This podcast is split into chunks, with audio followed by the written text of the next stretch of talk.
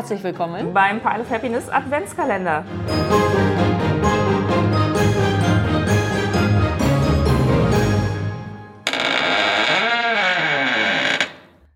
Herzlich willkommen zum heutigen Türchen. Und heute gibt es wieder einen spannenden Gast, denn ich habe die Melli bei mir heute. Hallo Melli. Ja, hi Tina und äh, hi an alle Zuhörer. Dich werden die meisten auf jeden Fall kennen. Trotzdem einfach nochmal der guten Ordnung halber. Stell dich doch einfach kurz vor und beschreib mal ein bisschen, was für dich so die Verbindung zu Brettspielen ist und wo man dich brettspieltechnisch herkennen kann. Äh, ja, gerne. Ähm, ich bin Melli, ähm, und man kennt mich vielleicht aus der Zeit von Hunter Friends, da war ich äh, ein Jahr lang zu sehen neben äh, Hunter im Johannes und habe da ganz viele Videos gemacht zu ähm, Spielen und das ist auch so der ähm, erste Einstieg gewesen für mich in die Brettspielwelt. Also gar nicht mal so weit davor hatte ich erst angefangen mit Brettspielen in Kontakt zu kommen und äh, darüber halt äh, so einen richtig tiefen, intensiven Einstieg gefunden und jetzt zuletzt bei Skellig Games ähm, gearbeitet. Genau, also da ist so meine Verbindung jetzt momentan und äh, bin natürlich leidenschaftlich äh, private Brettspielerin. Ja, sehr cool. Das äh, ist irgendwie gefühlt bist du schon immer da und sehr präsent. Von daher äh, auf jeden Fall super, dass du heute bei uns bist. Und wie es sich für den Adventskalender gehört, hast du uns ein Spiel mitgebracht. Was möchtest du denn vorstellen?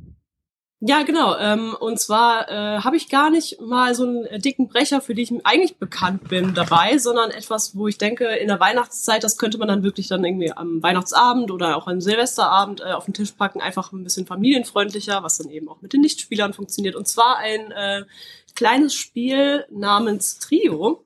Sagt dir das schon etwas? Das kenne ich tatsächlich schon, äh, ist hier im äh, Kölner Brettspielerkreis schon an mir vorbeigekommen. Mhm. Und äh, ich kannte schon, ohne zu spoilern, verraten, ich fand es auch ziemlich cool. Von ah, daher, schön, worum geht's da? genau, ähm, Trio, das ist ein Spiel von Kaya Miyano im Cocktail Games Verlag erschienen, also im Asmodee-Vertrieb. Und es ist ein reines Kartenspiel, das man mit mindestens drei Personen spielen sollte, aber ich empfehle wirklich so fünf, sechs, also wirklich die Oberkante. Da macht es am meisten Spaß, dann sind die Karten nämlich gut verteilt. Was haben wir nämlich? Wir haben äh, Zahlen von eins bis zwölf und jede Zahl dreimal. Und äh, namensgebend ist dann eben die Aufgabe, Trios zu sammeln. Jeder hat ähm, Handkarten, die er aufsteigend sortiert. Es gibt in der Mitte auch noch äh, verdeckte Karten. Und das Einzige, wonach ich fragen darf, ist immer eine niedrigste Karte von einer Person oder die höchste Karte einer Person ähm, und versuche dann darüber eben diese entsprechend gleichen Zahlen zu finden. Und das klingt erstmal total banal und ähm, fast schon auch so ein bisschen glückslastig und Memory-like. Also es hat auch ganz viel mit Memory äh, zu tun. Aber es, es zieht irgendwie die Gruppe so richtig in einen Bann und es hat auch so eine richtig schöne Stimmung am Tisch. Und das ist natürlich auch ein super einfacher Mechanismus, wo dann selbst Kinder mitspielen können und dann eben natürlich auch Nichtspieler. Ähm, und das, das begeistert mich einfach auch so an sich schon, das Spiel.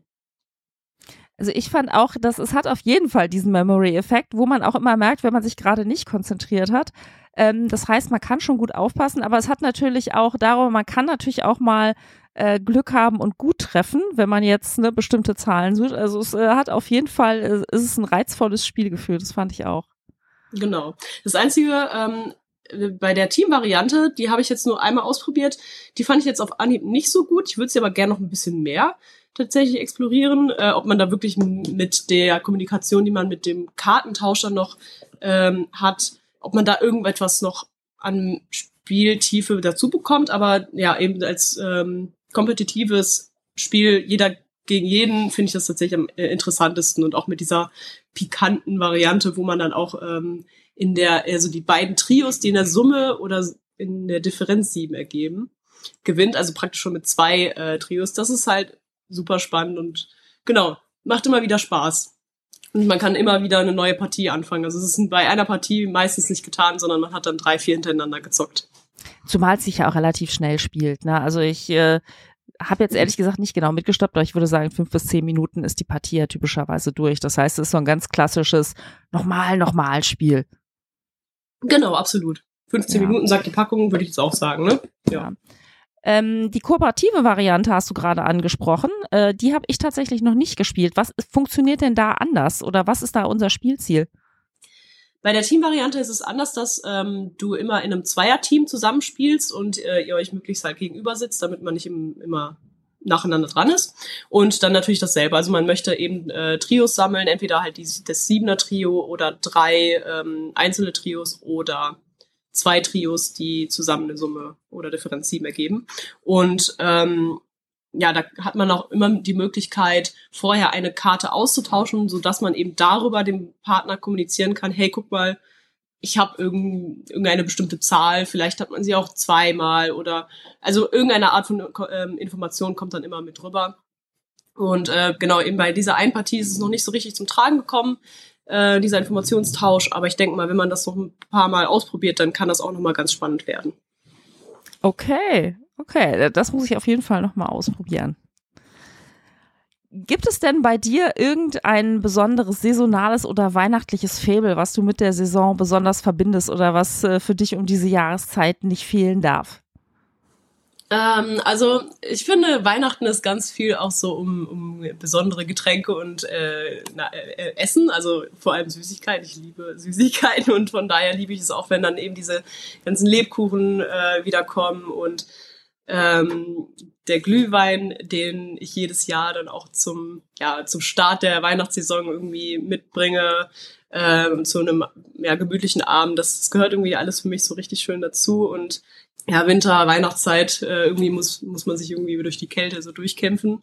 Und ähm, genau, da wird dann immer schön gemütlich die Glühweinflasche ähm, halt zusammen genossen und so ein bisschen die kalte Jahreszeit ein, eingeläutet und ähm, genau, das ist so für mich das, was Weihnachten immer ausmacht, diese, also diese guten Gewürze, die so auch in der Luft. Der passende Duft, der verströmt ja immer schon das weihnachtliche Flair, wenn es dann nach Zimt und Anis und nach Kardamom duftet, auf jeden Fall. Ja, genau. Ich, ich liebe das. Start. Ja, hört sich sehr gut an. Alles klar. Dann bedanke ich mich an dieser Stelle sehr für deinen Besuch, wünsche dir weiterhin eine frohe Adventszeit und ein baldiges frohes Weihnachten.